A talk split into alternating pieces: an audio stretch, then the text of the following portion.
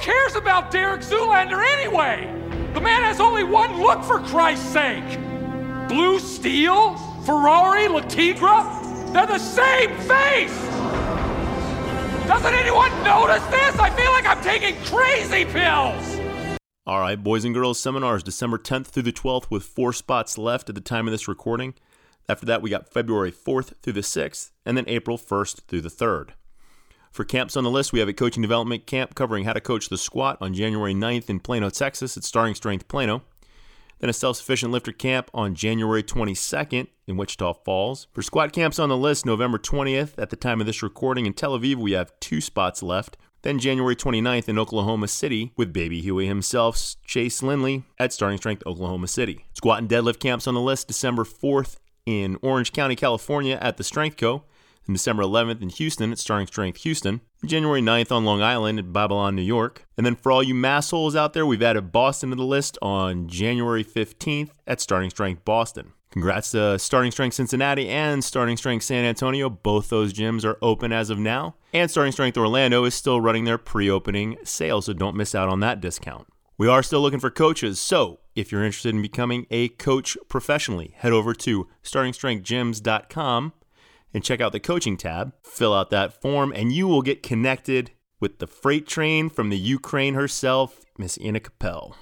And as always, for more information on anything that I've talked about, head over to startingstrength.com and check out the right hand side of the homepage. From the Aasgaard Company Studios in beautiful Wichita Falls, Texas, from the finest mind in the modern fitness industry, the one true voice in the strength and conditioning profession, the most important podcast on the internet. Ladies and gentlemen, starting Strength Radio. Welcome back to Starting Strength Radio. It's Friday, but you're just some fucking moron on the internet. You're not Friday. You're just, you know, you're just uh, one of these guys, one of the haters. That's you. I see you there with your hand in your lap, you know, squeezing again and again trying to milk some pleasure out of your miserable existence. Only way you can with your hand, right? My That's you, This is getting graphic. in fact. So, comments from, uh, the haters will now commence. All right. This is quite a batch of these this time, isn't it? Somebody says, uh, revisiting the barbell row with Mark Rippetoe. In, in this guy's expert opinion, this is some of the worst form I have seen. what the fuck? WTF is this insanity? Direct route to the ER. I remember we had four. somehow, uh, we had four ER visits that night. You remember? Oh wait, no, we didn't. no, wait. I think I can see why you'd be confused about that because this guy here, you know, has said unequivocally this is a direct route to the ER. so I can see why you would think that why you misremembered the right, right, situation. yeah. yeah. Yeah, But no, in fact, there weren't any ER admissions that that night, and uh, there never have been. But this guy's a bottom half percenter, you know. People that think they know what they're talking about, but don't. I've had enough of that over the past fucking two years, Yeah. haven't you? yeah. Yeah, I sure have. All right. Some guy named Hughes says, in response to, quit putting your plates on the bar the wrong way. Gift that keeps on giving. One of the more popular videos in the library. The He most says- popular video. Yeah. This guy says, what a cheerful guy.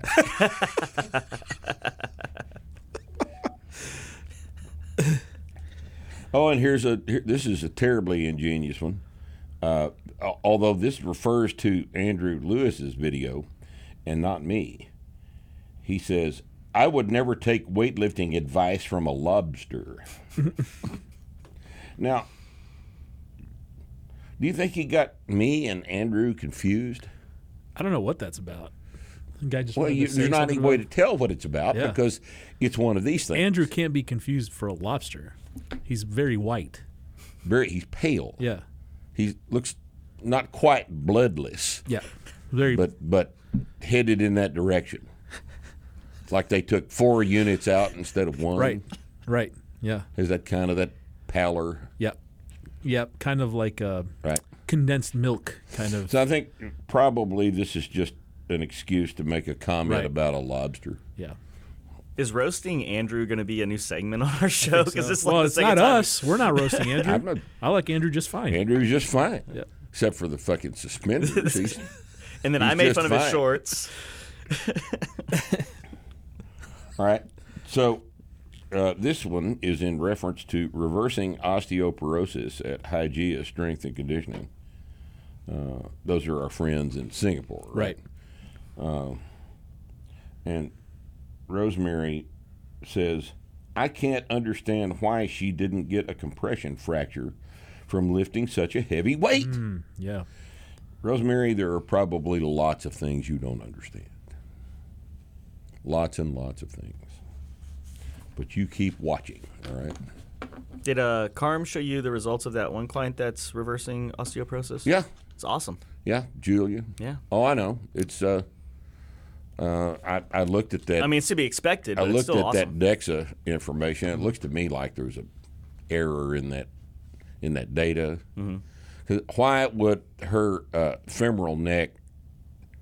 Why would everything else be up and the density of the femoral neck not be Yeah. also up? And that's so. I'm just wondering if there's that's a limitation of the screen. Mm-hmm. But I don't know. But the rest of it is, you know, of course, it amazed Her her doctor her just doctors. Are blew her mind. amazed after her because, doctor told her, you know, don't do that. Fosamax, you know, Yeah. God, you, Fosamax is what you've got to have. And uh, she comes in and, and doesn't take anything Right. like that. And Yeah. just Lifts weights and and lo and behold, the whole damn situation is reversed in nine months, and uh, and her doctor's uh, response is, is, well, how'd that happen? Yeah.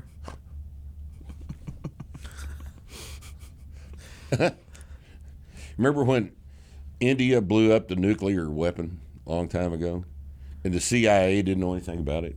What what was that? Right? And then the next week, Pakistan blew one up. and The CIA goes, "The fuck." People who are supposed to know shit, they don't know a goddamn thing. It's just amazing. All right. Anyone notice? Oh, this is insightful. Okay. Uh, uh, this is in response to the clip Rip responds to confused YouTube strength coaches. Anyone notice all the men in SS are kind of muffin top, overweight, and the women look the same? All. All. It's a good argument. It's devastating. Yeah. It's a devastating argument. Yeah. I need to be able to get this off the There you go. table in one one shot. What's you think? happening to poor bok choy over there? Good God. It's I don't know. I, apparently, the monkey's having a discussion with him. about that. I don't know what they're talking about. It's been going on a while. Just leave them alone. They're enjoying themselves. and that's comments from, uh, the heaters. Okay. Now, wasn't that edifying? That was good. Yeah. Yeah. Got these little hairs. They're going the wrong way. You know, In the tickling me in the nose and shit. Oh, above uh, top of your mustache? Yeah. I thought I'd cut them all off, but Well, they're probably growing straight out, right? Could I- you cut them? Yeah, I shave them off, Oh, I see. but I'm still having to do that a lot. I don't know why. Probably has something to do with my pink color. Yeah, yeah. When's the last time you didn't have a mustache? Have you had it your adult, entire adult life? Because there's pictures in there in the '80s where you've got a glorious had- mustache. Yeah, I've had uh, had a mustache for you know 45 years. Damn. 46, seven years maybe. Yep. Yeah. Yeah, it's kind of part of the Part of the package. part of the package Yeah. at this point. In fact,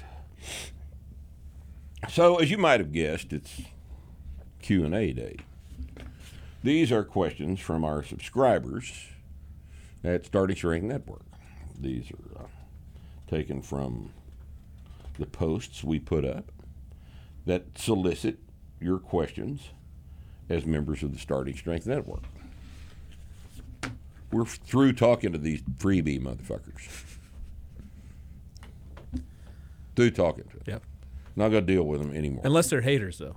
Unless they're haters, and we'll Yeah. talk to them. Yep. Well, we're not talking to them. We're making fun of them. We are, in fact. We're ridiculing the haters. Yep. And they don't even understand that, I don't guess. Right. You know why they don't understand it? Because they're stupid. Because they're bottom half percent stupid, or they wouldn't even, you know, They wouldn't be commenting on YouTube. commenting on with with hatred Right. on YouTube videos. If you comment on a YouTube video, you don't have much of an existence. You really don't. You know. And I think that's, wi- that- that's widely recognized, don't you think? I think so. One hundred percent. Yeah. All right. So, and I haven't read any of these. I thought what we'd do today is just read these cold, as they say, and uh, and and just start at the top and go down. You're a professional. And You if can- it's- you can I can that. handle You can do that. Yeah. I can handle this. And if it's if the question is so fucking stupid that we that it's not worthy of being answered, and that occasionally even happens It with our subscribers, uh, then what we'll do is we'll leave it in. Oh, okay. We're just- we're, we're going to charge through this. Because you know we can we're edit going to it. do this editing. we can shit. edit and pretend like it never happened. Why, we, we, could, could do that, but that would do be that. dishonest in terms of the format here Ah, because yes, I'm yes. reading That's these true. cold, Cold, right. And if you read them cold, you just what happens happens. Got it. This is like live television. Yeah. Right. Okay. All right. You know, Well, shit. I'm excited. like you bring the your live television, you bring the horse out on the stage, and the horse takes a big shit. Yeah. You bring you bring Gets Kanye, broadcast. I mean, it's live television. bring Kanye West out in the during the telethon and, and, he, says, something insane, insane. shit, yeah. Same thing. So that's what we're going to do. insane true shit. And that's what we're going to do. All right. So Marty Fox is number one here. Do you guys need a new manufacturer for the Tubo? They've been out of stock for a while, and I'll be happy to fill the gap. Marty, it's supply chain shit. I mean, you know where we are. You know, it's 2001. The Brandon administration has fixed it up so that the supply chain is just not working. And we are victims of the supply chain crisis, just like everybody else is. Right. Yeah. Oh my God! I was, uh, Kirkham called me the other day, and he said that uh, you know he builds his own rear ends for his cars, and his, ring gear suppliers, his planetary gear suppliers, all the gears that go in the rear ends that he manufactures for his cars, there aren't any. The gears, there are no inventory of gears. This is the largest gear supplier in the United States. There is no inventory. There's, you know, occasionally there's a shop with one laying around on the shelf, but his wholesale supplier that he normally buys from is completely out. Don't anticipate having any till the end of January. Hmm, Jesus. Of a basic thing like a gear, Yeah. you know. Yep. People do not understand how fucked up this thing is. Yep. No idea. No idea at all. you know, there's there's just everything. I mean, the Biden administration printed 1.9 trillion dollars out of thin air. Now, granted, all this started with Trump. That was a stupid ass idea. Not everything Trump did was a good idea, right? The vaccines were a real bad idea, Right. as it turns out. Yep. And you know, starting this handing out free money shit, it's a really bad idea. Yep. Taking Anthony Fauci seriously about anything, like, do you want to go to lunch? Taking him seriously about anything. Yeah. Yep. is a serious lapse in judgment, Yep. right? So it's not all Biden's fault. It started with with the Trump administration. But what did what did little Joe do? He added 1.9 trillion dollars of free money to the those $1,400 checks. Yeah. Everybody but me got. Uh, free money. Inject all this free capital into the economy and expect it to not have adverse effects on every goddamn thing. What did look? Did you not read Milton Friedman? No, actually, Did did. you not read Milton Friedman? Has, is there people that have not read Milton Friedman? yes. There's lots of them. Did you not read Thomas Sowell? Did you not read Walter Williams? Why do you not why are you not responsible for this material when you're in a decision making capacity? You know, you fucked everything up. Because you know why? Because you're a bunch of sociopaths. Because you don't give a fuck about other human beings. All you care about is your own power and your own wealth. That's all you care about. Like, you know, if you work for Pfizer, you don't care about other human beings. They're the, the, the furthest thing from your mind is the lives of other human beings. All you're concerned about is increasing your own wealth. And that's all. That's it. And then disguising it as uh, greater good shit, right? Yeah. Pretending like Pretending you- like it's for uh, for the good of humanity. right. When it's for the good of you. Yeah. and that's all. Oh God Almighty! So Marty, I'm sorry, we yeah we're out of stock, but uh, I don't know if you've got kind If he a- wants to make us a bunch of if he's got a, a, a supply yeah, of you know the price have to go four up. by Shit, twelves, man. I I don't you know Yeah, we'll put a starting strength thing on him and sell a tubo. we'll sell them. Sure, we'll sell them. Just get a hold of us, Marty. But I, I, I think he's just typing here. Maybe he's got a forest. I think he's in a supply situation himself. Maybe he lives in a forest. He can cut down trees and make he's gonna tubos. he's gonna actually manufacture them Yeah. from raw material. yeah. Could happen. He has a sawmill and Yep. lives in a, you know, he's got enough dead. Yep. You know, you saw green stuff like that and it warps and Yeah. cracks Right. and Right. shit. Right. So, uh, well, you know, I got a bunch of dead up there where I am in Colorado. Yeah. bunch of hard seasoned. You know anyone with the the shit like the sawmill stuff? Yeah, there's a guy down in between Fort Garland and and Blanca. Man, that would we could get a premium for Those things would be worth five hundred. tubo from the Rippetoe estate. Yeah. Fuck. Think of how much money we'd make with just very little overhead. Yeah, we could start paying Bree finally. I don't know if I wanted. no, I don't, Got my hopes up. I don't see any point in doing this. All right, now Eric Winnicky says, "I really appreciate shows you did on TRT. They helped me immensely. Any suggestions for women who also want to feel younger in the ways that matter?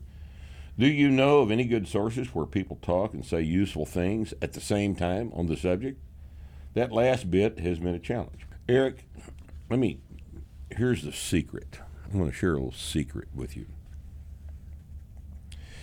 TRT is good for girls too.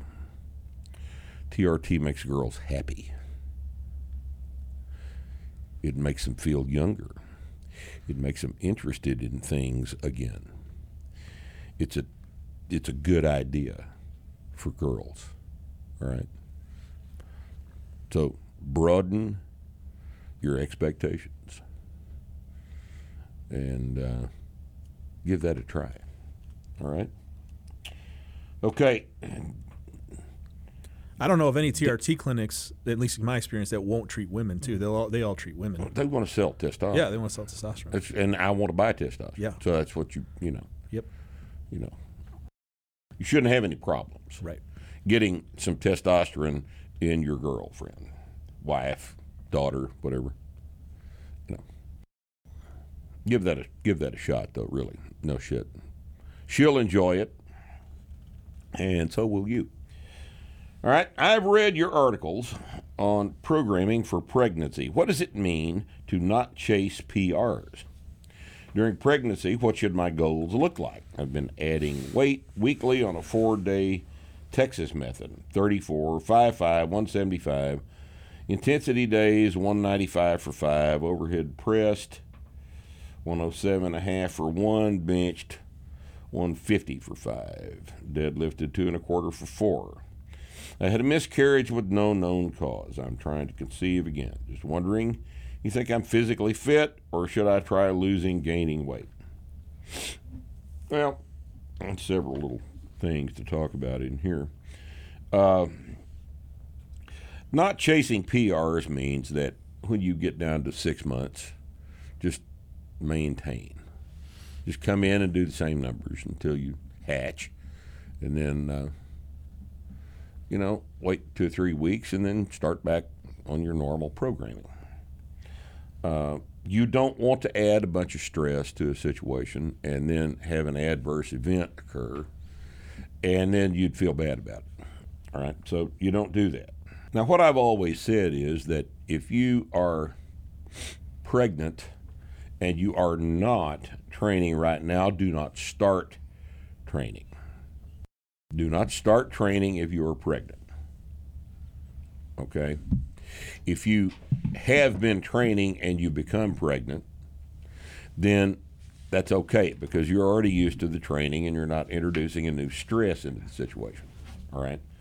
But as you mentioned in the bottom part of the last part of your post here, I had a miscarriage with no known cause.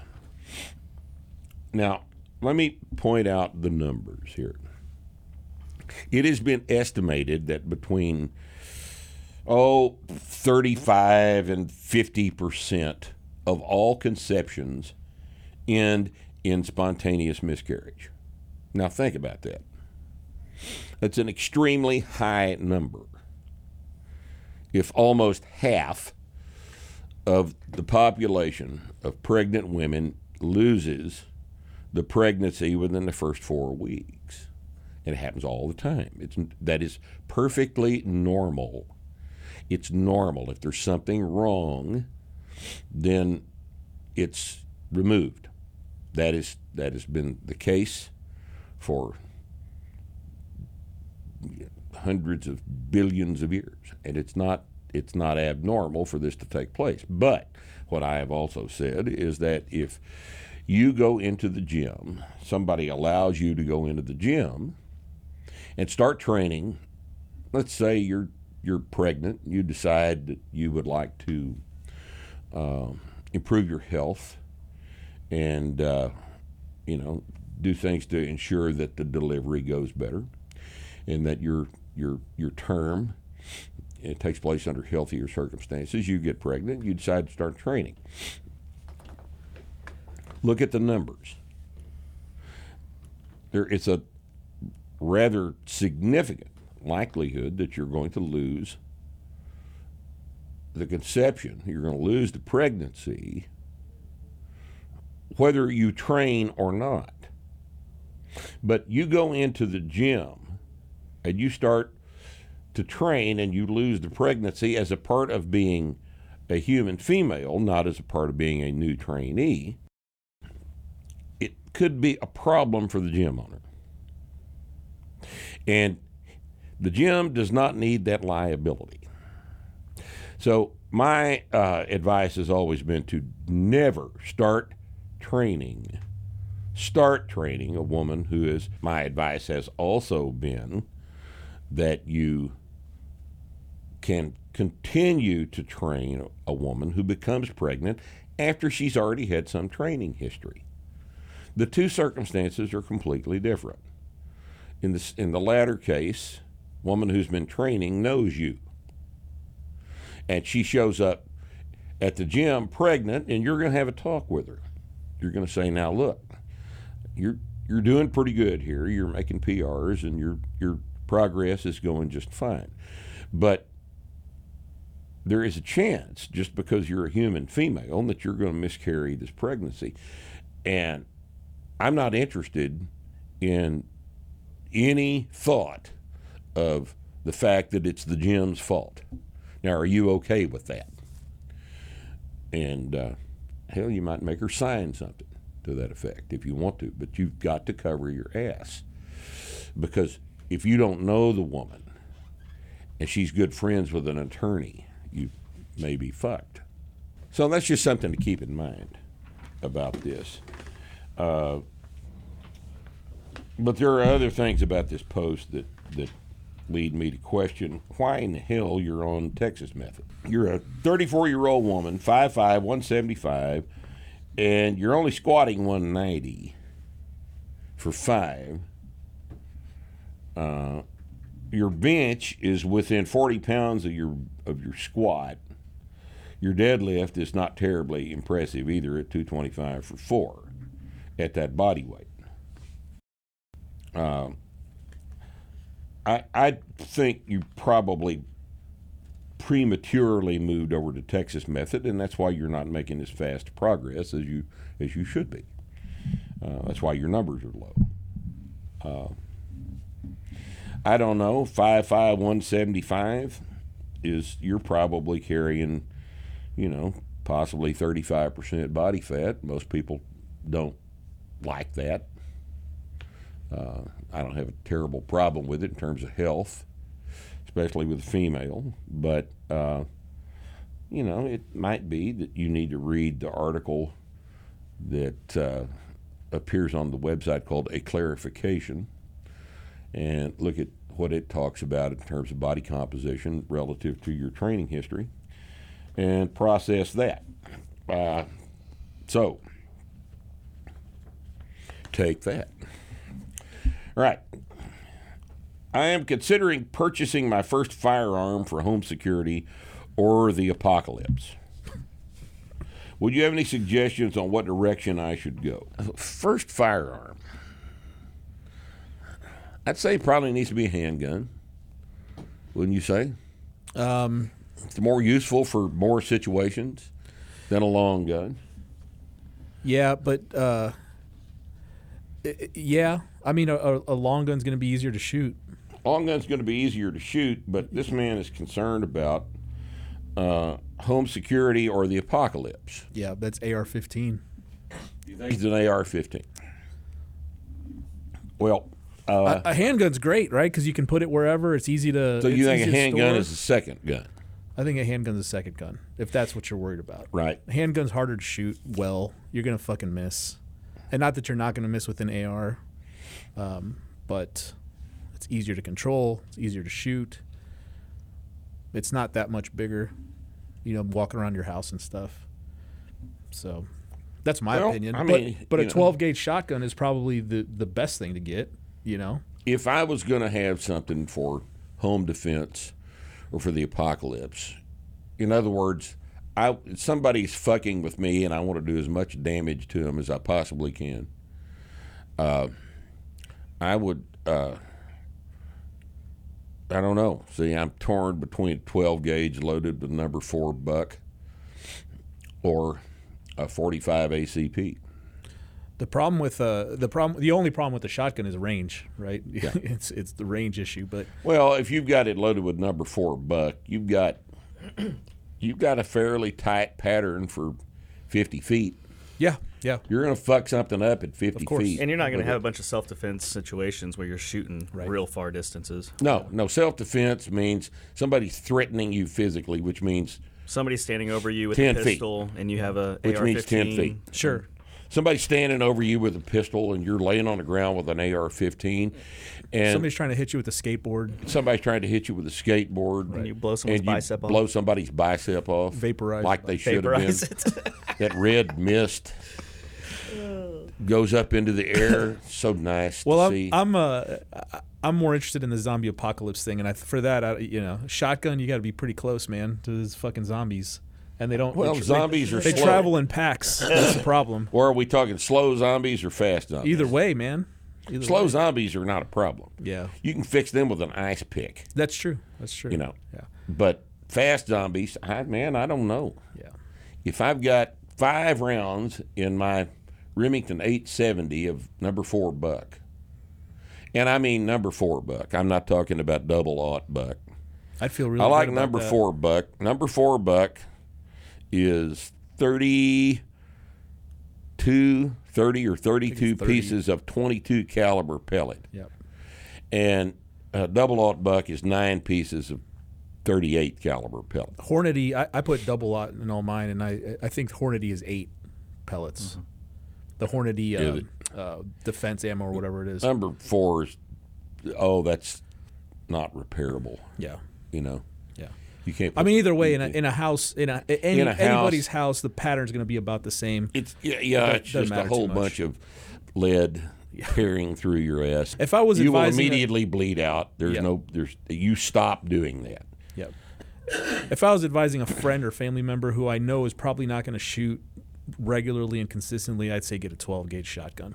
12 gauge, and you want a 20 inch barrel on that gun Yep. too. 20 inch. You don't yeah, want a It- trap gun. You want a 18 to 20 20 inch inch barrel. barrel. if you do decide pistol, you need to go out and train with it. You got to shoot a pistol. You If, you- if you're going to have a, pi- a handgun, you're going to have to use. You're going to have to shoot the handgun. yeah, And uh, and put a light on Like it. you I would- all this nine millimeter shit aside, I'm telling you, 45 ACP. I would I would the way to give. I would give uh you know I'd give my kids and my wife an AR-15 like right now I'd say here you know let's go but putting a pistol in like a child's hand Yeah. and Yeah, that's them to be able to probably do not a- something is uh, Well, that's a that's a consideration, but uh, I'm just saying just in terms I'm of ease to of an use adult asking this question. no I'm saying in terms Uh, of ease of use and that's a consideration if you're scared and under stress I like my AR-10.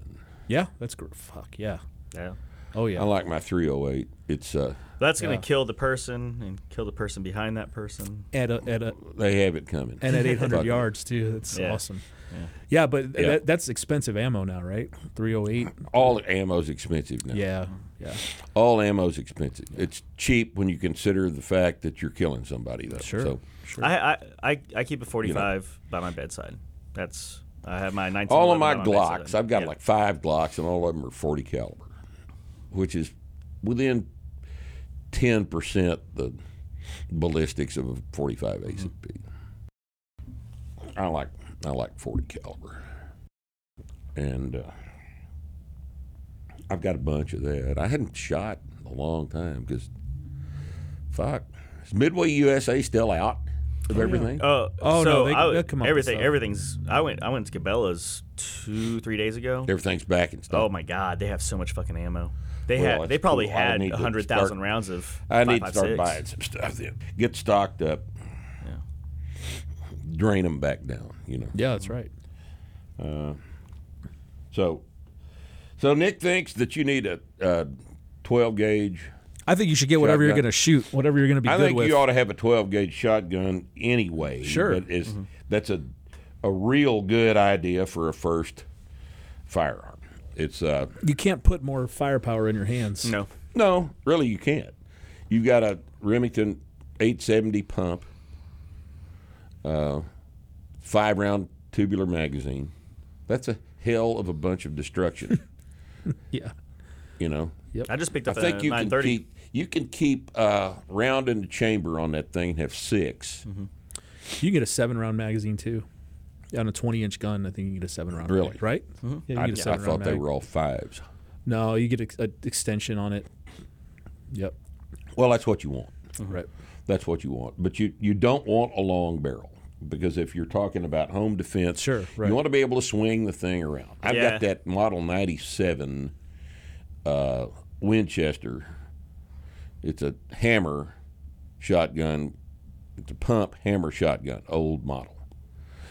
And uh, that thing is so, I've killed so many snakes with That's a great length thing. too. It's And those little like perfect like you have a couple of those little stagecoach guns. Those are awesome. If they could if they held a couple more rounds, Yeah, it'd be better. man, that'd be so great. I got I had that one coach gun, and by coach gun we mean a double, Double barrel, barrel. hammer shotgun. They're so cool though. with a They're so twenty fucking inch cool. barrel. It's a Oh, is that 20 inch barrel? it's a twenty inch barrel, Okay. and it is the neatest little fucking thing in yeah. the whole damn world. They're so cool. oh shit! And uh, I really like those. Uh, you have a you have the Shockwave, right? The the Mossberg one. I have one of those by I have the the bed. I have the Remington one. I, I like those a lot, but they're that's not for somebody who doesn't shoot a lot Mm-hmm. No. because it's uh it's it's difficult. To, What you'll do is you'll forget to you'll you'll assume, and I've done this before. You'll assume you don't have to aim it, right? Yeah, you know, and you have to aim the damn. you got to aim it. You have You to got- aim the and you got to hold it properly. You know, I learned that the hard way with a snake one afternoon. you Just remember that missed it story with completely? the damn thing hanging off my pant leg? Oh, right, right, yeah, yeah. Just didn't take my time. You know, I did a whole bunch of shit with that snake hanging off my pant leg that I don't remember doing. Steph told me all this shit I'd done, and I, I don't remember a fucking part of it. Well, you didn't blow your toes off, so I didn't. good. I didn't kill myself. No. no, but God Almighty, that's the closest I've ever come. So it it it struck you and stuck to your pants, It struck. the boot, right? Yes. Yeah, it got no, it the didn't. No, no. It. It. The fang hung in the seam of my pant leg, the outside seam of my pant leg. And I was dancing around, and it was, you know, Yeah. dancing with me. Have you ever had a, a snake bite, a rattlesnake bite? No, never had. I've seen a few And I've in the killed. ER. They are nasty. I nasty. killed lots and lots of rattlesnakes, Yeah. and I've never been. No, They're That- nasty. That's the closest I've gotten to getting bit. so funny. oh, they're. Yeah, the problem is you, you kill a whole bunch of rattlesnakes and you quit being afraid of the Yeah, right. things. Right. And and you shouldn't get that way Yeah. because they can fuck you up real bad. Right. Yep. You know, missing flesh, all this fucking Yeah. shit. I mean, you got to get to a hospital pretty quick. You, or you're you've gonna got be about losing some hour, flesh, right? You know, and uh, yeah, it's it's it's it's bad. But The, the last one I saw in the ER, that guy got bit on the hand. His hand looked like a boxing glove. Yeah, Evitt got bit on the hand. Got bit on the ring finger. Yeah. By Didn't he have some- Massasauga. Didn't he have some uh, Anti-venom. anti venom though, or something? Or did he go to? He went to the hospital. No, he went to the hospital. Okay. Nobody has anti. Yeah, that shit's expensive. Oh, okay. Real expensive. Oh, it's it's a whole bunch of money for a human. Yeah. You know, give the same thing to dogs and horses, and it's about hundred dollars a vial. But if it's a human, and it's your life, well, the pharma, pharmaceutical companies don't. What is feel it? the- What's a dose? The slightest compunction Sure. about asking you for 10 twelve thousand dollars for a for a dose of, of equine derived antivenom. Interesting. Oh, these people are pieces. you go to- of you go to shit. They're just Tractor. Supply and get some some horse version. No, they don't have. No, it's all veterinary. No, no, you don't go to Tractor Supply. oh, it's not, like, ivermectin. It's not like it's not like ivermectin, which is only every as everyone knows only a horse dewormer. It's a horse dewormer. It's a horse dewormer. Just say that over and over Yeah. again, and that makes it true, right? God damn. All right. Anyway, that's enough about that. Get a 12 gauge. Get a 12 gauge. Get a Remington 870, black nylon stock. Yeah. Put put a light on whatever you use. It's a good idea Put a if light you on if it. you can remember to turn it on. Yeah. You know, uh, a light is a real good idea for Because you want to be able home to defense see shotgun. what you're shooting. yes, you you don't want to just let go with number four through the walls of the house because Right. that's just not a it's not productive. yeah.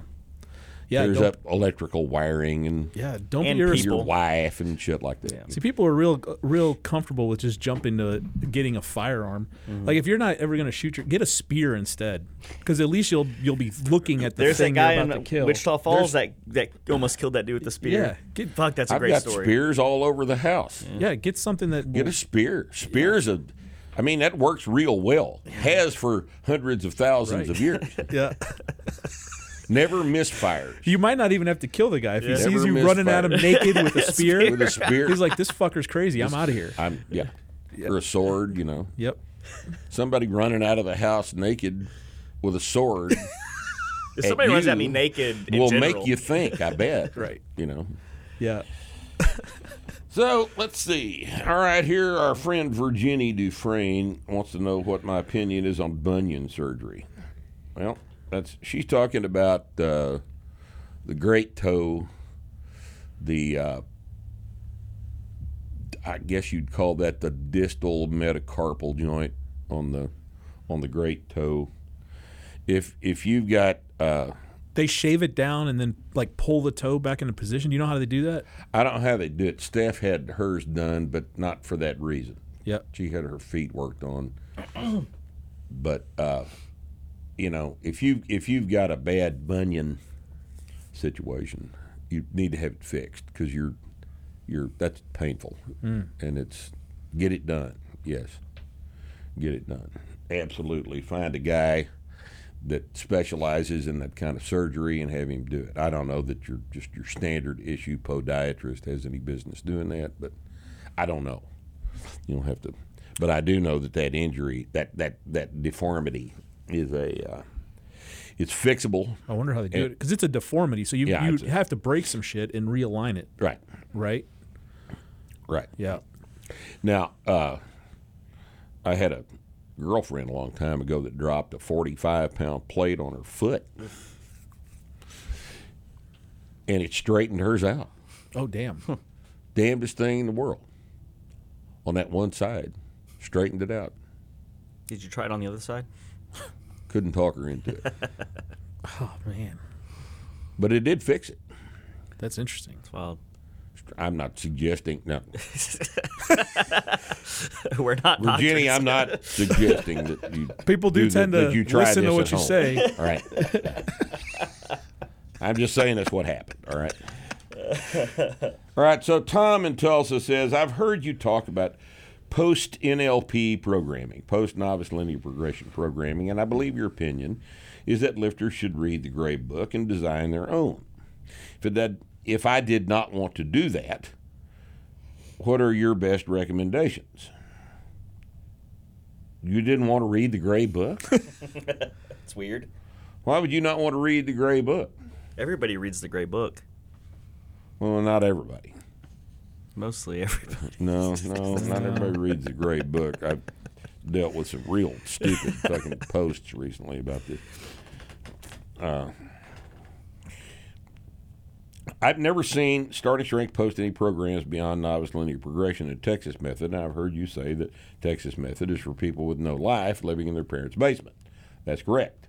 So someone has read the Gray Book but still feels intimidated by intermediate programming, does Aasgaard or Starting Strength sell or provide post novice linear progression programming and advice as a service?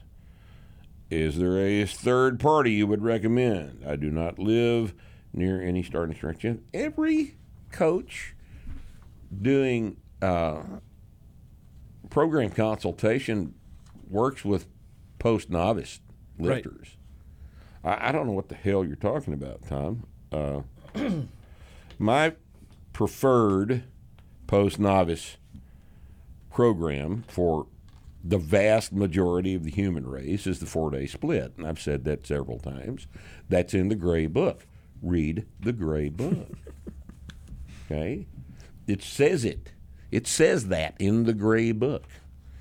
At the end of the Texas Method section, there is a paragraph about why you shouldn't do the Texas Method. All right?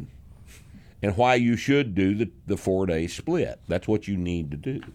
So I think reading the gray book is the answer here. That's why we wrote it. It's funny how that works. Isn't that weird how we write shit that needs to be written Right. because you need to know this shit? so instead of asking me here, read the gray book. At least he was honest about not reading the gray book. Yeah. Yeah.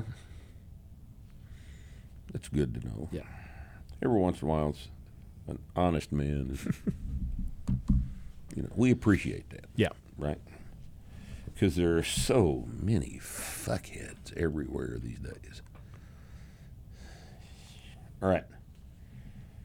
My question is about the push press. It's listed in the Blue Book as a useful assistance exercise, but I rarely, if ever, hear it discussed in programming, mainly in regards to intermediate programming. I've heard pin presses and press lockouts discussed quite a bit, and I understand a preference for assistance exercises that mimic the parent movement as closely as possible. Is there a place in a four day split or heavy, light, medium variant where the push press could be used as a heavy day press movement?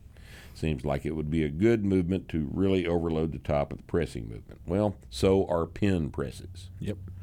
And we would prefer that you do pin presses. And the best reason I can give you is push presses will aggravate the fuck out of your knees. They will inflame your patellar tendons. Okay? Especially if you do them wrong, which everybody does. If you only use your knees in the push press, instead of letting your hips take half of the work like they ought to, then you're going to have patellar tendonitis after doing a bunch of push presses, and it didn't to take that long to develop it. And once you get patellar tendonitis, it doesn't fucking go away. All right?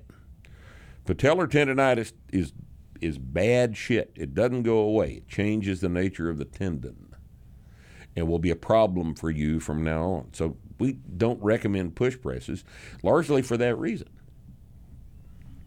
And Uh, in terms of the, the in, in terms of it helping the press, it's not specific enough, right? If going No. with the two factor deal, you need to practice the press. The the pin press is way more close to the movement, and it's Right. more specific t- in terms of positioning and what you're doing. And the push press is just too unpredictable. The push press is a useful jerk assistance Right. exercise, and that's what it's for. Yep.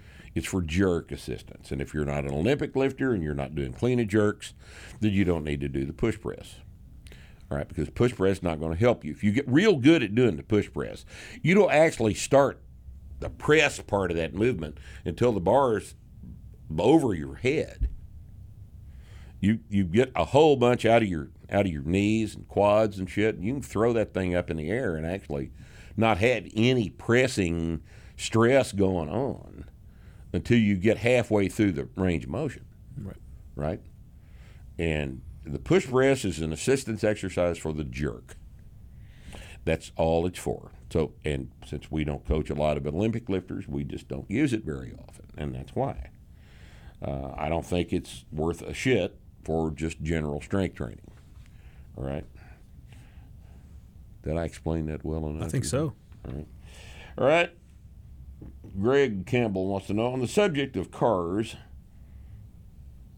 parentheses, automobiles. I guess he just to differentiate from the, the, the railroad cars that I guess So that I have owned. Uh, what is your car history, i.e., vehicles owned, tenure of ownership, fond memories? What do you recommend as the starting strength novice linear progression for vehicle ownership? Well, all right. What you need to do is go find a beat up old used car for a thousand dollars. That's what you need. Now, here's the problem. Me being 65. when I got into the car business when I was about 16, uh, cars were different. I could work on my car Right. back then. I could work on my. I had a Toyota Celica, a '74 model Toyota Celica, and I had that car for a long time. And it was points and condenser and a carburetor. You know, it's it was it was simple. You know, it was hard to tear up. There was plenty of room under the hood where you get under there and actually work and do things. Oh, that's a cool car. I knew how to I knew how to change the points and condenser how to how to set the timing on the thing and how to I wasn't really good with carburetors. I was hired that done, but it was it was not uh, a lot of trouble. But any cars that you are going to come across right now are going to be, you know, computer shit, fuel injection. So you're not going to have the experience of working with your car the way I did. All right. The cars I've got now are all, you know, fairly nice, high tech. And my mechanic, Bobby Campbell, knows how to do electronics and he knows computers and he knows all this other shit that I didn't have to know when I got into the car business a long time ago. Right. You know, back 50 years ago, that's how long it's been. Oh, I had a had a 65 Corvair. I had a 57 Chevy pickup. I had a, a 1966 model Chevelle. Uh, what else did I have? Had a 70 model Chevy pickup. Uh, I've had all kinds of shit. All kinds of old shitty, beat up used cars. But the deal is used cars that break all the time teach you about cars. That's what They- teaches you they about used to, though. what's going to what's going to be broken on cars. Well, yeah, yeah. Well, that's true. But but you, used old used cars used to teach you how to fix shit, and now you know. It, it, Now they're too complicated, but if you if you buy used cars and and they break, and you take them to your mechanic, and he fixes them and he tells you what was wrong, then next time that happens to the car, you will know what it is. Like I can pretty much tell Bobby what's wrong every time I that something goes wrong with one of my vehicles. Now there are exceptions to that. We neither one of us can find nobody. I've had three good mechanics looking at that fucking BMW and can't find the power drain on the thing. Nobody knows where it is. It's, it's a complete mystery.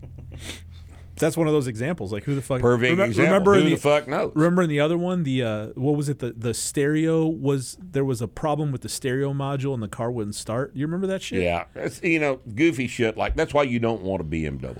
All right, don't buy a BMW. A BMW is not really a car.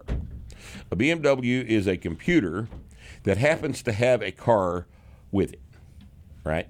And in in a business sense, It's a like a- BMW is nothing but a business relationship between the car owner and the dealership. That's And not only is it a computer, it's like a test version of the computer. right, yeah, it's always Because all that shit in that that was like what what what year was that in 08? That It's an 08. It's an 08. So that's stuff that all works great now, 10 years later, uh, 12 years is, later. is but they're falling apart. You know, but they're the first ones to do it, you know, at that level, and it was still uh, not all the way there yet. No, it's it's never all the way there. Right. Well, that's the thing, right? Yeah. You know, BMWs. What what you do is you lease a new BMW, you drive it for two years, and then you give it back Get to them another one right. Yeah. and get another one. That's what they're for. Right. They're not for owning. Yeah. They're for leasing, and BMW understands this. And the prices tell you all you need to know about that, right? Yeah. L- look at a The- the- you at a buy a new BMW, BMW. for hundred and twenty-seven thousand dollars. yeah. All right. Five years later, that car is worth eighteen thousand dollars. now, there's That's a hardly reason for that. That's almost not an exaggeration. A- that's not an exaggeration at all. There is a reason for that.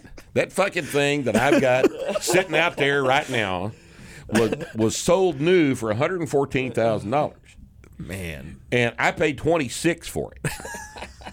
and right now, it's worth quite a bit more than that because of the engine and that particular set of modifications. but uh, you you could go out and buy a BMW 335i, an 07 model 335i for probably 12 grand. I think so, yeah. That sold for 75. Right. They just depreciate like a falling rock Yeah. because they are pieces of shit. Don't buy a BMW. and I, I, I'll bet Mercedes Benz is the same way. I don't know. I don't like them, but uh, you know, you, you, know that Mercedes has not put a manual transmission in a car since 2005. Well, they, they make them for old white women though. Yeah, old white women with blue hair. Yeah. or who that's, drives that's that's Mercedes. Mercedes. Yeah. Same same market for Cadillacs. Yep.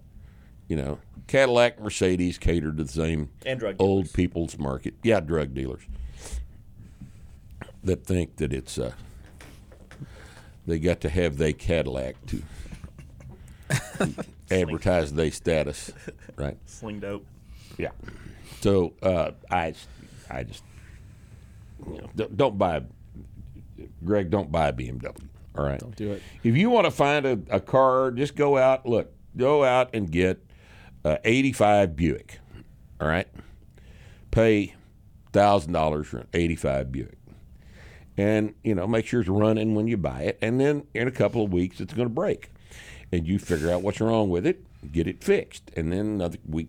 Two or three weeks later, it's going to break again, and you just keep running through all the systems until you're familiar with everything about the car. You need to learn about tires. You're going to have to learn about oil change and maintenance and belts and hoses and all of the shit that's that's constantly fucking up on a car.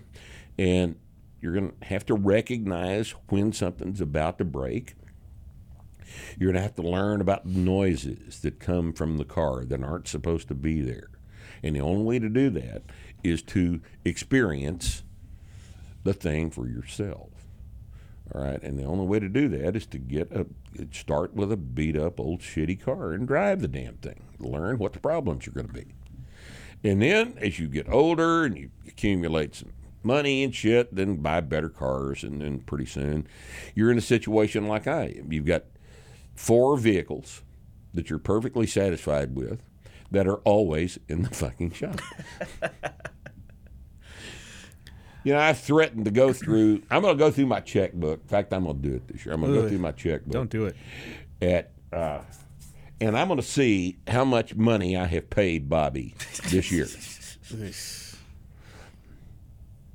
and then what I'm going to do is I'm going to sell all four of those pieces of shit and get a Camry. That's what I'm going to do.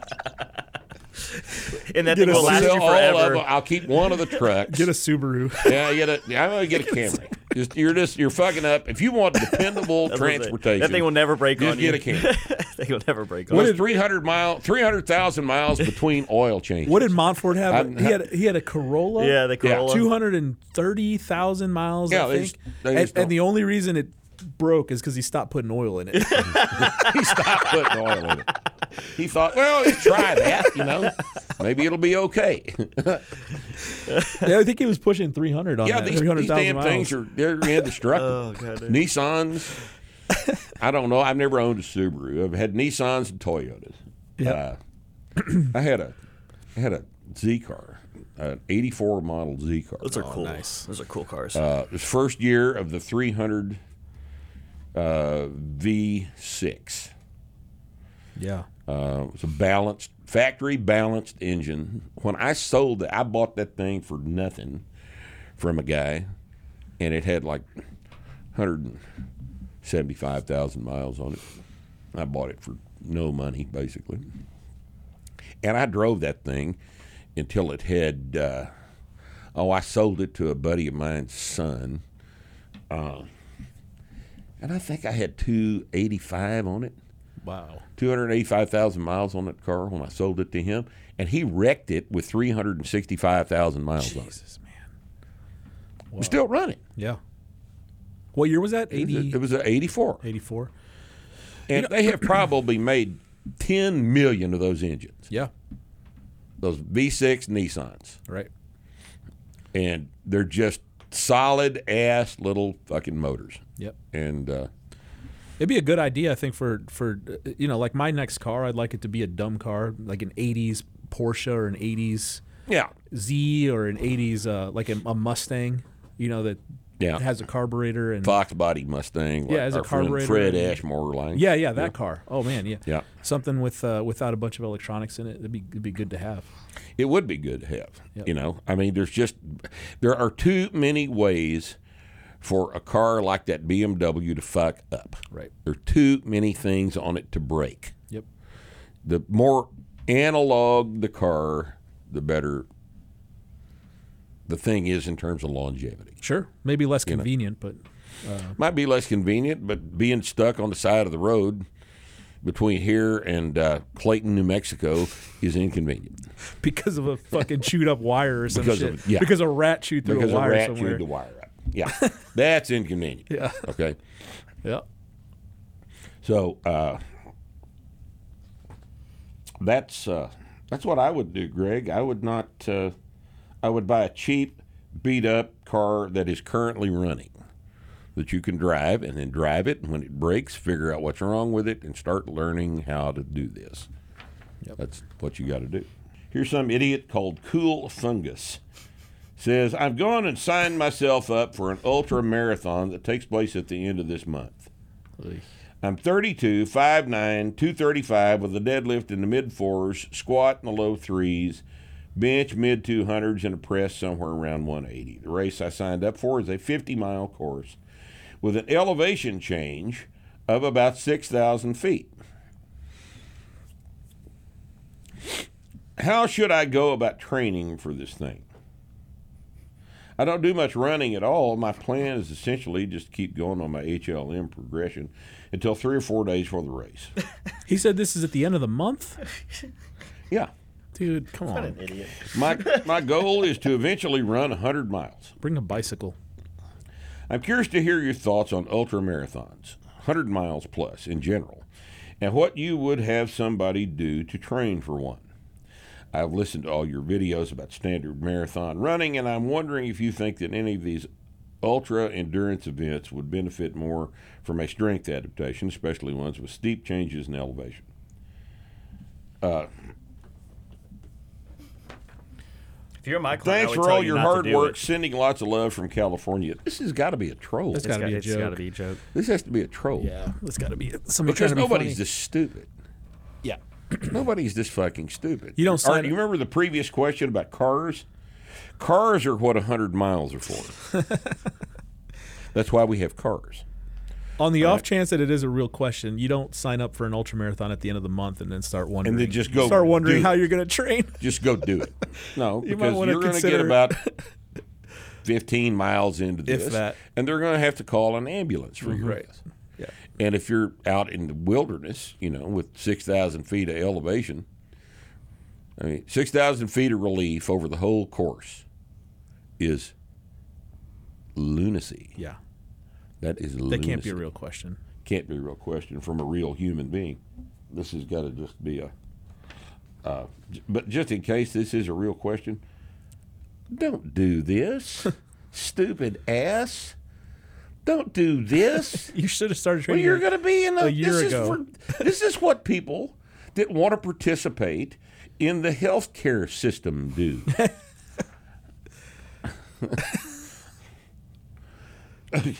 All right. Uh, Fireflame seven eight six says, "I believe you said a few podcasts ago that you were always a raging asshole. Wonderful. I would like to harness that power. Would you consider ever writing a book or dictating an audio book on the subject?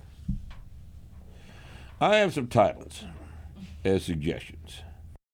Starting selfishness, basic barbarism training, practical philistining for bearish conduct, like the that. Neanderthal prescription, obnoxiousness training after 40, crass enough, thoughts on 30 years of Rippetoe. That's pretty good. I like that one too. Yeah. Love the podcast. Keep up the good work. Always be yourself. Well, thanks.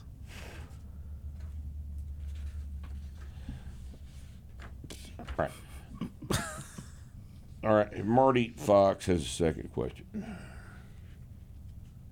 Marty is an engaged individual. Marty's on the board every day. Yeah. Marty doesn't have anything. Marty's else to retired? do. He's either retired or he's 19. Or he works in an office job, Yeah, he may have an office job. or he just sits. He's at a on computer all somebody day. else's clock. Oh yeah, Right. yeah. Either That's what I did when I worked an office job. All right, second question. This may be a read the gray book question, but what would a good on day, off day schedule look like if I work 12 hour shifts, five to five, four days on, four days off? I was trying to keep going on Monday, Wednesday, Friday, but doesn't seem to be optimal. Well, I think we've answered the question about why Marty is on the fucking internet Yeah. all the time. What's his schedule? Five to five? He works 12 hour shift, works five to five, four on, four off.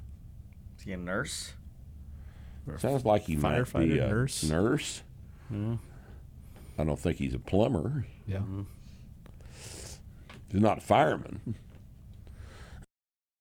You don't think he's a fireman? Well, four on, four they're on, on. four off. uh, yeah. They're on one twenty-four 24, on, 48. forty-eight like off. So Right. most departments I know of are doing that. Well, if you get off at five, four day split, Four day split. 6 p.m. You can do uh, four days on, train four days in a row, off four days. yeah, you can do that. You, you know, Yep. Just this back is to back assuming workouts. he doesn't have gym equipment at the job, and he would have mentioned that had he done Yeah. I don't know So I'd why you go wouldn't- four day on, four day off. I don't know why you wouldn't train on a day you're working though. You don't have any shit else going on. Five to five, He's- go he's- train and then go to bed. you know, he's five to five. Uh, you know, maybe we ought to just look at it like that. Let's say you're going to do four days on, four days off of work. There's going to be days that you're going to have to train after work. Yeah. There's going to be days when you have the luxury of being able to train without having to to worry about your schedule at all. Right. I think probably what I would prime uh, my first inclination would be that since he's asked us this question, I would recommend four days on, four days off. Just train on your off days. Yep. And don't train on your on your working days. But what Nick says makes perfect sense. If you are doing a three day workout, like you said, Monday, Wednesday, Friday, just do Monday, Wednesday, Friday Right. when you know Monday and Wednesday are off and Friday is you're going to have to do after work. That's what you do, Right. And that's not in the gray book, but that's been answered on the board a dozen or so times. So, all right, Yeah, I guess the real answer is do them on the whatever day you're more likely to stay consistent, right? So if it's Right. on your off day or your work day or whatever, just whatever day works. right. I mean, Monday, Wednesday, Friday works. That's why we recommend it like that. Tuesday, Thursday, Saturday, same thing. Sunday, Tuesday, Thursday, same thing. You know, you know, three days a week, two day break between two of the workouts. Yep. All right. Here's an interesting question. Do you or the guys have any tips for growing your coaching business when you're starting out? I've been going for a little over a year and have 12 clients now that are all doing really well. I'm just not sure what I should be doing to get more. I really appreciate you taking time to answer all my questions over the past couple of weeks. All right, now, uh, how do we recommend that he grow his coaching business? Okay, the first thing I suggest that you do is to get our certification. The Starting Strength Coach certification gets you business. All right? People come to you because you have a Starting Strength Coach certification because they want the material in the books and they want to be taught the material. They want eyeballs that have been that have proven themselves to be reliable on their lifts and having that credential grows your business. All right. If you don't have that, and I don't recognize your name as being a starting strength coach, first thing you need to do is come to the seminar, prepare before you come to the seminar, and you're already training people. Let's assume you're using our methods. You're probably in a situation where you might be able to come to the seminar and pass the thing the first time if you're very, very prepared. Um, then, once you have the starting strength coach credentialed, um, I my suggestion would be to uh, advertise your services at Starting Strength Online Coaching and get your name out there and get a uh, get a, a a line of business going online. And what will happen is what always happens with uh, competent professionals, word of mouth grows your business because you're good. If you're good, you're not a you know sloppy person. You're you know you look good. Training yourself. You're you're in other words, you're believable as a coach. Uh, and you turn out results for your clients, and they all have friends and they talk, and they're happy with what you've given them. then your business will grow, and you don't have to consciously grow it. There's you're. I sense that this question is, what marketing should I do to grow my business? You don't. You don't market. You are competent, and competence markets itself. You got anything to add to that? I assume that he was wanting more clients for more experience to get the certification. So if that's the case, it could be either way, right? But Yeah. um, yeah, you've got that. uh, What, what I was going to say is you've got 12 salespeople, you've got 12 clients, you've got 12 salespeople. So it's it's word of mouth is going to be your best bet. So your own results, your clients' results, and uh, and and people people don't always remember that you know your your business relies on getting new business so it, it's okay to tell clients hey if you know anybody let them know that i'm taking new clients I've because people forget that I've got open slots. yeah i've got open slots or something like that yeah got open slots. sure sure I've never I've never had to actively go out and search for clients. right But telling people, yeah, I have spots open does help. yep 100%. Yeah, you can prod them. Yeah. You know, it doesn't hurt to, because people that are your clients don't always think about the fact that you need some more business. exactly Right. Exactly. You exactly know, right. that's not first on their mind. right Right. And you know, they've all got friends, but I mean, you've got a. you got 12 Let's people say you that's got a guy that you know, fifty-year-old guy, started training with you six months ago, had chronic back pain for Yep. years, and now the guy's got a four hundred five deadlift. You know, he's a horse. You know, feels great. His friends notice this. that's right His friends notice this. yep I- mean, have him help you. You know, but in terms of like marketing in the conventional sense, I don't think it's necessary. I don't, it's I don't not. think it's It's not. It's not desirable either. I mean, you don't want to look like you're desperate, Yeah. but uh, well was one of the one of the one of the things here is some people do this wrong and some people do it correctly. Your coaching business is a practice in the same way that a doctor's office is a practice.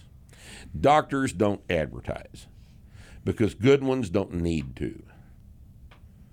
They don't they don't have to operate in a marketing situation. You know, if you see billboards with doctors on them, those guys aren't any fucking good. you know, because if they were good, they wouldn't be accepting new patients. yeah the guy you Right. want's already full right mm-hmm. The guy you want is is is not accepting new patients. Right? And you ought to be the same way as a coach. And the way you get that way is to be really really good at what you do. And but but in terms of instant credibility, our certification is that. Now, that may sound some of you NASM trainers out there may assume that that this is, you know, kind of a egomaniacal thing to say, but but here's a here's an interesting deal that we've done for years. Uh, haven't done it anymore because recently because I'm I got tired of it. But when- when we do a seminar at five o'clock, we will always ask everybody who's in attendance. All 30 people, because we're sold out for all of these things, all 30 people, we'll ask them, how many of you people are starting strength coaches? And of course, I'm asking the staff and people doing audits, and you know, six or seven people raise their hands. And I'll say, How many of you have had an inquiry this week about your services as a coach? And all of them, without exception, will raise their hands. Then I'll ask if there are any CSCS, the NSCA's CSCS, the gold standard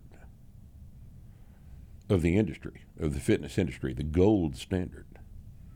How many are CSCS, Certified Strength and Conditioning Specialists?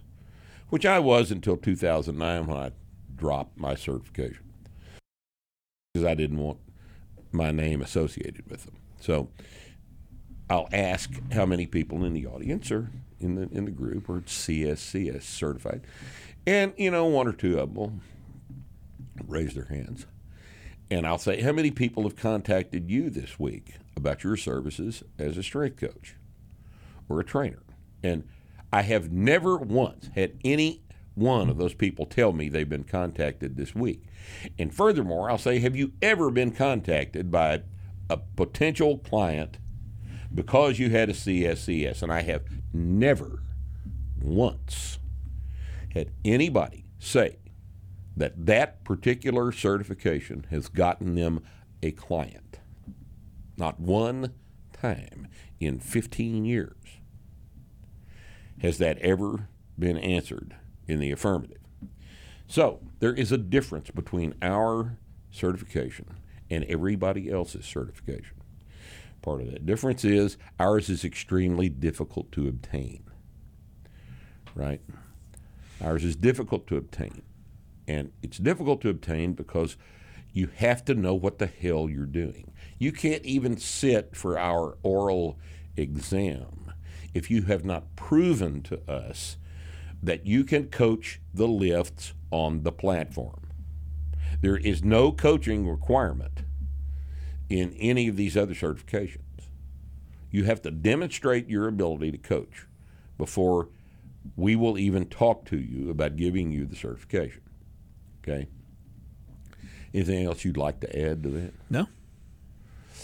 So that's the that's the deal. Okay, that's how you grow your business. You become a starting strength coach, and get in with us, and we'll grow your business for you. Okay. Andy S asks, the weather has turned and it's Islay time. Ardbeg, Bowmore, Laphroaig, Lagavulin, or something else. And Andy, I would have to ask you, why does the weather have to turn before it's Islay time?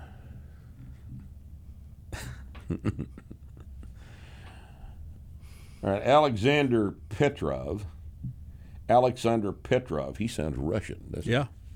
That's a very Russian name. Alexander A.R. Alexander Petrov. Definitely. This is a Russian. Yep. This is a communist. Yep. Does that Well, mean we're not col- all Russians are communists anymore. Are we they? collu- Not Colluding now? anymore. No. No. Not anymore. are we what- colluding now? with the Russians? Since we're reading Russian emails, Collusion, are we colluding? Russian collusion Yes. could be happening. Could be, that can happen when you're not even aware. of it. Yeah, That's right. Even when you're not even doing it, it can happen. I'm an 18 year old, 125 pound, 5'10 non birthing person who's tired of being weak and skinny. Problem is that I live in communist Quebec, where a vaccine passport is required to enter a gym. Hmm. Even the one at my college, I refuse to participate in this sort of stuff, and I think it's really messed up. There is also no place for a home gym where I live. Any advice, or am I just screwed? Sounds like you're screwed, Well, it sounds like you're screwed to me.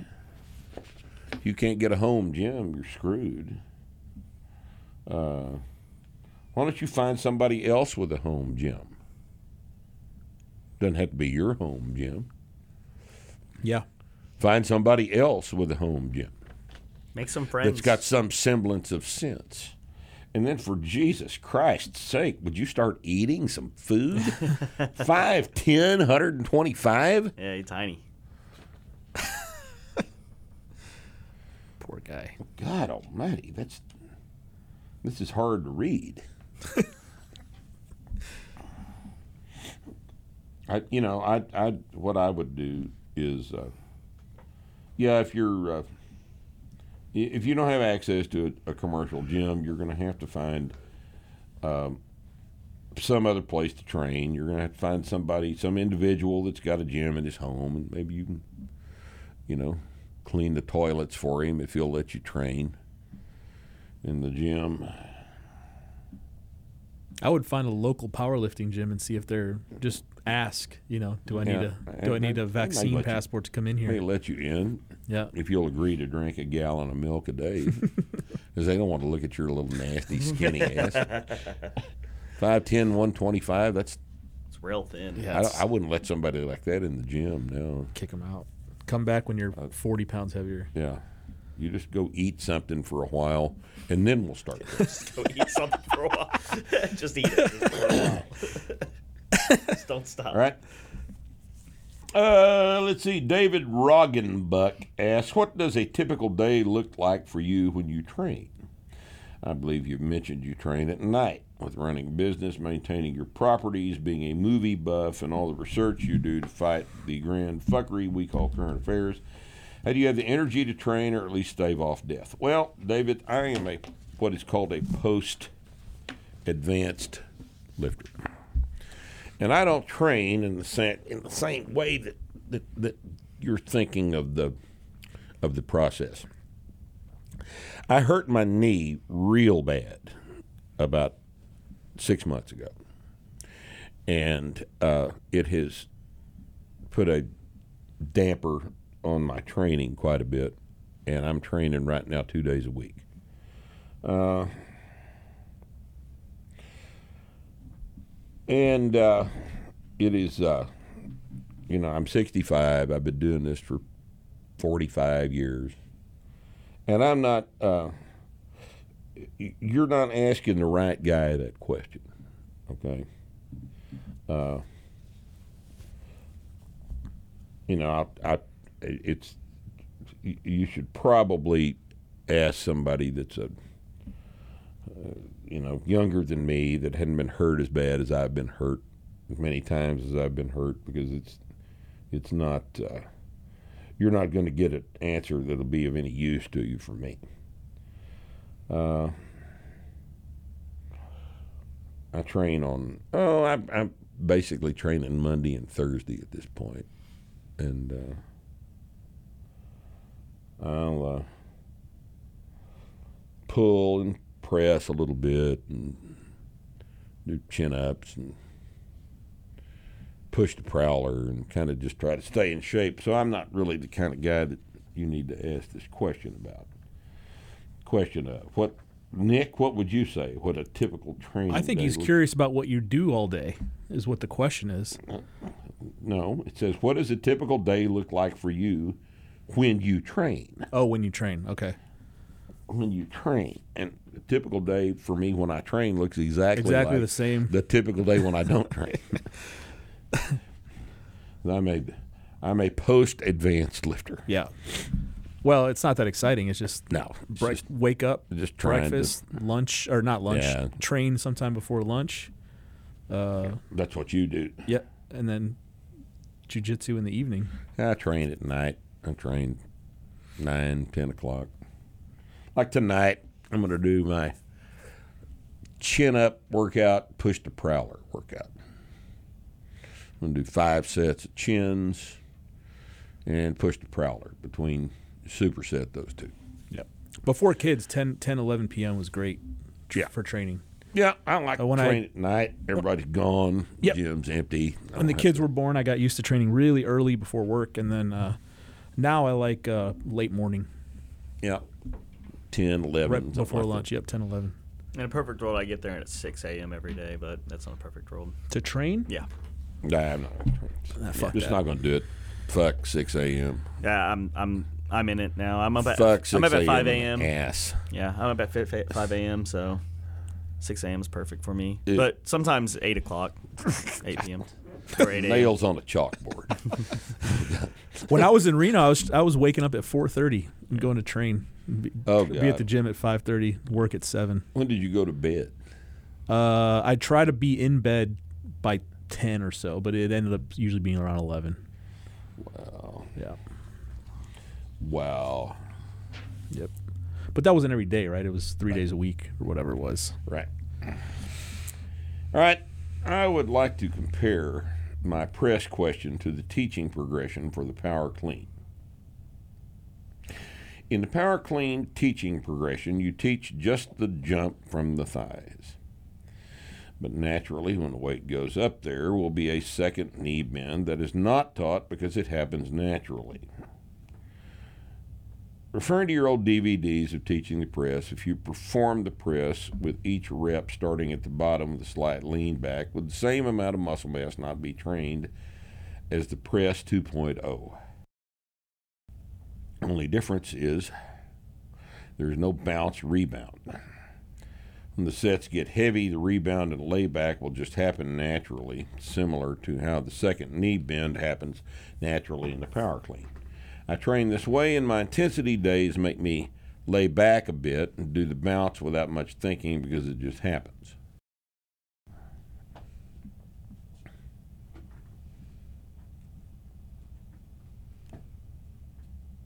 The only question mark in this in this thing it follows if you perform the press with each rep starting at the bottom with a slight lean back with the same amount of muscle mass not be trained as the press 2.0 well you have to realize that um, when you train the press the way we teach it in the seminar there is a stretch reflex on the entire lower body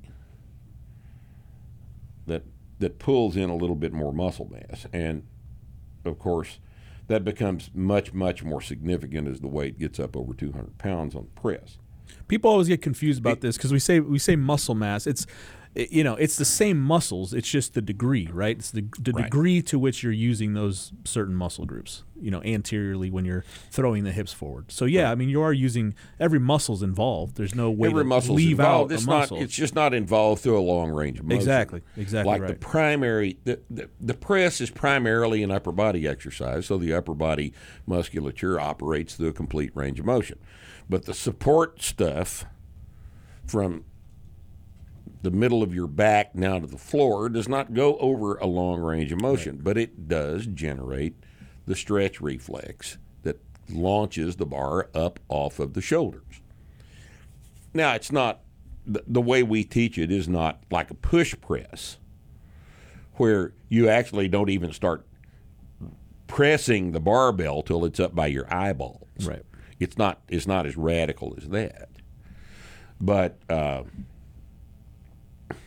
the, the the lower body, the whole entire body's involved in a press.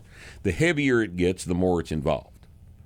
But the range of motion for the lower body is never very big. And if it gets too big, then you're losing you're losing efficiency in terms of generating the stretch reflex. Okay. Uh, do you think that was his question? Same. If you perform the press with each rep starting at the bottom with a slight lean back with the same amount of muscle mass not be trained as the press 2.0, no, it wouldn't be. Yep.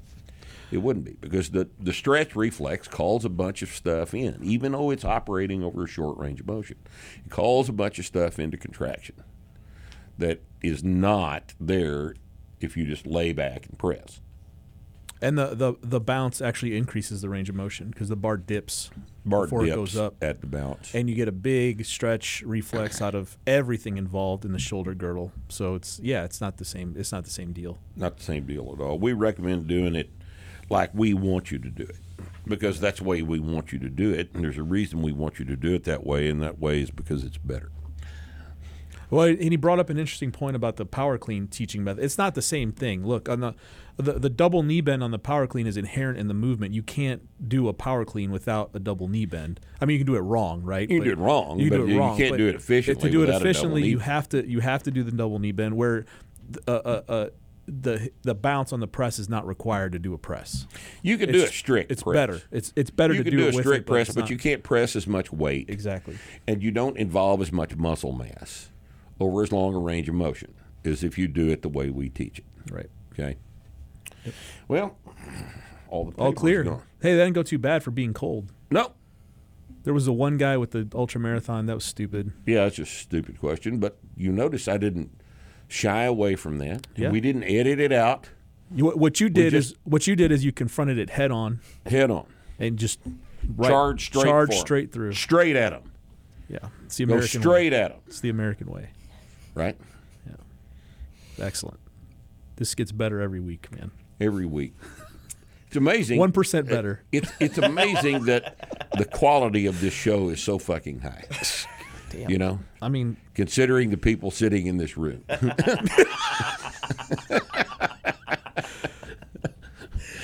oh shit!